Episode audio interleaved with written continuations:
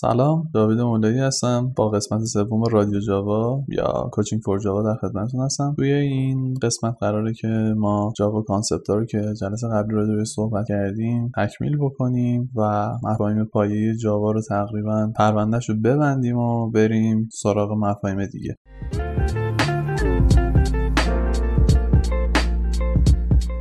پله اول ما می‌خوایم راجع به قوانین نامگذاری صحبت بکنیم. توی جلسه قبل شما با متد آشنایی تقریبی پیدا کردید متغیرها رو شناختید. مختصرا متوجه شدید که کلاس چیه و نامگذاری این دسته اشیا توی جاوا یه قوانینی دارن که باعث میشن شما کمتر سردرگم بشید خوانایی بهتری داشته باشه کدتون در نتیجه این قوانین رو با هم دیگه مرور می‌کنیم. مرحله اول شما اینو در نظر داشته باشید یه سری کلمات کلیدی هن. یه معنی خاصی دارن نمی‌تونید برای مثلا نامگذاری کلاس ها متد یا متغیر هر چیز دیگه ازش استفاده کنید. بخوام براتون مثال بزنم مثلا private public static void int float double هر کدوم مثلا از این مقادیر اولیه داده یا سیستم یا print line ی که باهاش کار کردید و خیلی چیزای دیگه که به مرور زمان که کد می‌زنید با این کلمات رزرو آشنا میشید. در نتیجه از این اسامی نمی‌تونید برای کلاساتون استفاده بکنید. البته نه صرفا کلاس. حالا که راجع به کلاس صحبت کردم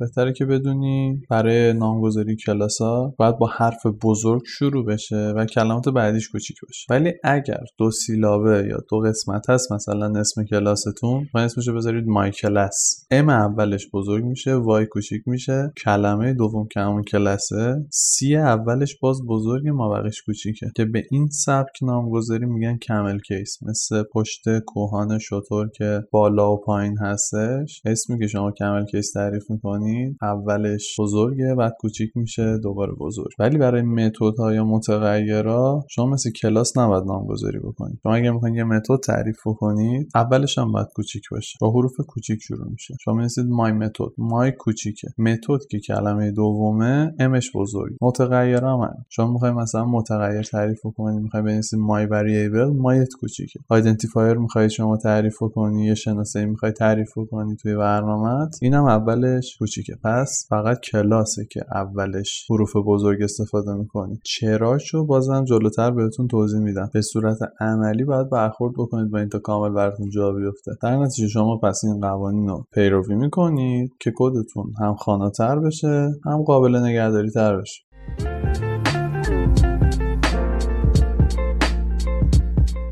اوکی. موضوع بعدی که می‌خوایم راجعش صحبت بکنیم توی قسمت قبلی شما سیستم داد اوت print line رو دیدید. یعنی چشمتون باش آشناست و گفتم که اینو بعدا بهتون توضیح میدم. system dot out توی برنامه‌نویسی جاوا یه شیه که برای چاپ متن به کنسول استفاده میشه. یعنی در واقع یه شی کلاس سیستم که از طریق کلاس print stream تو دسترس شما. متدایی که مثلا توی متدایی که توی system dot موجوده یکیش هم print line ه که دیدید متن میفرسته تو کنسول چاپ می‌کنه. بعد میره خط بعدی. شما به جای print line می‌تونید پرینت خالی استفاده بکنید متن تو کنسول چاپ می‌کنه بدون خط جدید. به printf می‌تونید استفاده بکنید این هم مثل قبلی هم متن تو کنسول چاپ می‌کنه. با های جایگزین شدهش. یا flush مثلا. هر متنی که مثلا چاپ نشده این buffer رو مجبور می‌کنه که بیاد بفرستتش به کنسول. مثالش قبلا براتون زدیم دیگه. همون line همون hello world یا سلام دنیایی که نوشته بود. البته نمونه خب با system dot out مثلا print line هر چیز دیگه ای شما می‌تونید مقادیر دیگه ای هم چاپ بکنید. می‌تونید مثلا متغیرها عدد یا هر مقدار دیگه ای که فکرشو بکنید می‌تونید شما چاپ بکنید توی کنسول.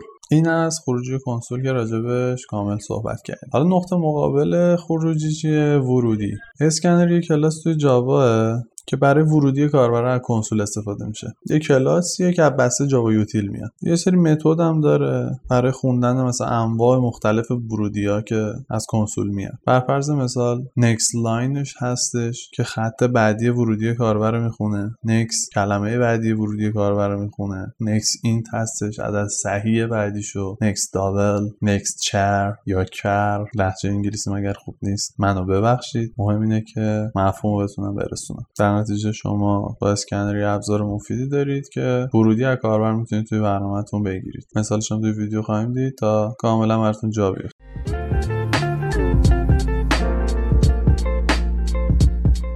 موضوع بعدی که ما می‌خوایم تکمیلش بکنیم جلسه قبلی بهش اشاره کردیم و یه سری موضوعات رو توضیح دادیم. هم ساختار کنترلی تو جاوا. در اینکه یه مروری بشه دوباره میگم ساختار کنترلی یه سری روشن که به شما به عنوان برنامه‌نویس اجازه میدن ترتیب اجرای دستورهای کدتون رو کنترل کنید. این ساختار کنترلی چند سبک داره. ساده ترینش توالیه. یعنی چی؟ یعنی همین دستوراتی که شما نوشتین به ترتیب همینطوری یکی یکی اجرا میشه. بعدش اینه که شما انتخاب بکنید. مثلا بین دو تا یا چند تا مسیر مختلف اجرا بگید آقا برو اینجا رو انجام بده. بر اساس مثلا یه شرطی که شما نوشتید. اگه مثلا شرط درست باشه یه مسیر اجرا میشه. اگه شرط نادرست باشه یه مسیر دیگه. مثل ایف که براتون مثال زدم. ساختار بعدی تکراره که یه بلاک از دستوراتون رو چند بار اجرا می‌کنه. و این تکراره بر اساس یه شرط انجام میشه. اگه شرط درست باشه یه گروهی از دستورات همینطوری میان اجرا میشن تا شرط نادرست بشه و تکرار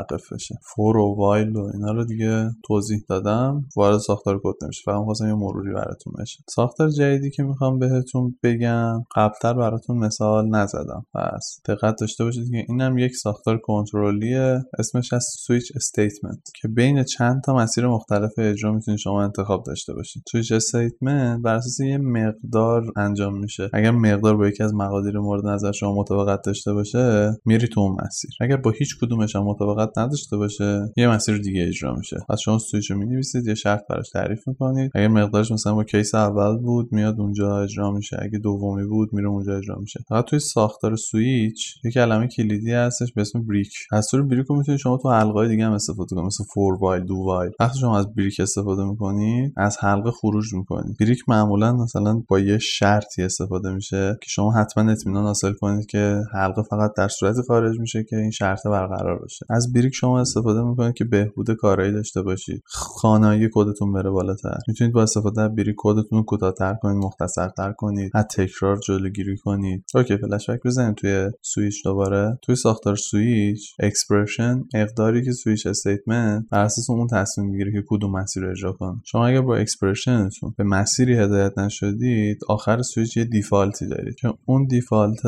میشه هیچ کدوم از شروط شما برقرار نبوده. در نتیجه. این default باید اجرا بشه. جدای از اینکه شما می‌تونید یه مسیری رو توی برنامه توسط سویچ انتخاب بکنید با سویچ شما می‌تونید یه مقداری رو یه لیست انتخاب بکنید یا یه عملی رو بر اساس مثلا یه مقداری انجام بدید. این کارهایی که با سویچ میشه انجام. یه مورد دیگه هم که الان به ذهنم رسید بهتون بگم دستور continue که توی حلقه for while برای نادیده گرفتن بقیه حلقه و ادامه دادن با تکرار بعدش استفاده می‌کنن. معمولا continue هم با یه شرطی نوشته میشه که مطمئن بشید حلقه فقط تو صورتی اینو نادیده می‌گیره خط بعدی که این شرط برقرار باشه. اینم براتون مثالش رو حتما می‌زنم.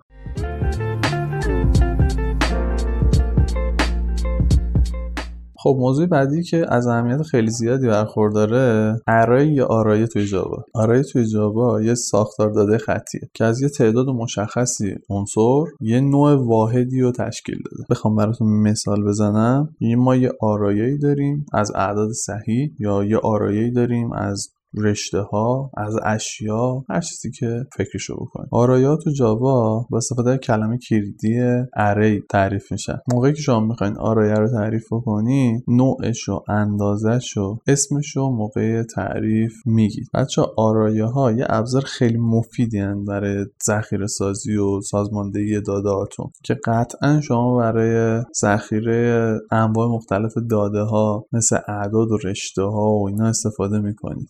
این قسمت رو با دقت گوش بدید. چند تا نکته مهم می‌خوام راجع به آرایه بهتون بگم. یکی اینکه شما می‌خواین آرایه رو تعریف کنید گفتم اندازش رو باید بگید چرا چون نمی‌تونید اندازه آرایه رو بعد از اینکه تعریف شد تغییر بدید. گفتم نوعش هم باید توی مقدار اولیه تعریف بکنید. چرا؟ چون شما نمی‌تونید یه سری مقادیر از نوع داده های مختلفی رو بیاین توی آرایه ذخیره بکنید. تو آرایه ها می‌تونید سرچ بکنید آرایه ها رو می‌تونید سورت بکنید. پس شما اگر از آرای استفاده بکنید برای ذخیره دادهاتون خیلی کارایی برنامهتون رو بالاتر بردید. ما یه سری آرای رایج داریم که زیاد ازشون استفاده میشه. من بیشتر خودم از آرای های یه بودی یا دو بودی استفاده کردم. ولی خب در مواردی آرای های پیچیده تری هم هست. آرای های یه بودی یعنی شما عناصر از یک نوع واحد دارید که یه ردیف از عناصر تشکیل میدن براتون. ولی تو آرایه های دو بودی شما ردیف دارید ستون هم دارید. آرایه های مثلا پیچیده تر که دارم میگم مثل آرایه های سه بودی شما صفحاتتون توی هر صفحتون ردیف و ستون دارید. آرایه های چند بودی هم داریم که اصلا خیلی پیچیده تر از اون چیزیه که فکرشو بکنید. ولی بازم ما سعی می‌کنیم یه مثالی ازش داشته باشیم. پس آرایه های یک بودی خیلی رایج ترن دو بودی سه بودی هم معمولا برای ذخیره مثلا دادایی استفاده میشه که تبیولار هستن.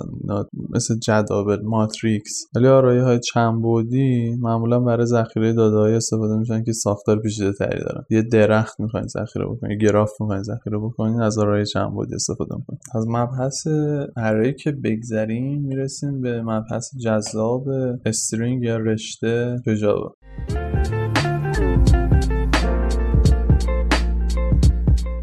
رشته در واقع یه نوعی از داده است که از کاراکتر تشکیل شده. معمولا برای ذخیره متن استفاده میشه. اما میشه از اونها برای ذخیره هر نوع داده ای به عنوان یه رشته متنی هر جایی براتون قابل نمایش بشه استفاده کنید. برای تعریف یه رشته شما از واژه کلیدی String استفاده می‌کنید. براش اسمی تعریف می‌کنید و از constructor خود String مثلا برای مقداردهی اولیش می‌تونید استفاده کنید یا فقط String اسمشو بزنید مساوی با یه رشته literal. و خود کلاس String یه سری متد داره برای کار با رشته. مثلا مثل طول جستجو مقایسه replace جایگزین کردن که اینا رو عملی براتون توضیح میده یا مثل متد مقایسه بخواید دو تا رشته رو مقایسه بکنید ببینید پلان رشته که اسمش مای استرینگه مثلا با رشته هلو برابر یا نه. و کلی آپشن دیگه که در اختیار شما قرار میده. قطعا باش کار زیاد داریم پس متدهای پرکاربردش رو قطعا بررسی خواهیم کرد.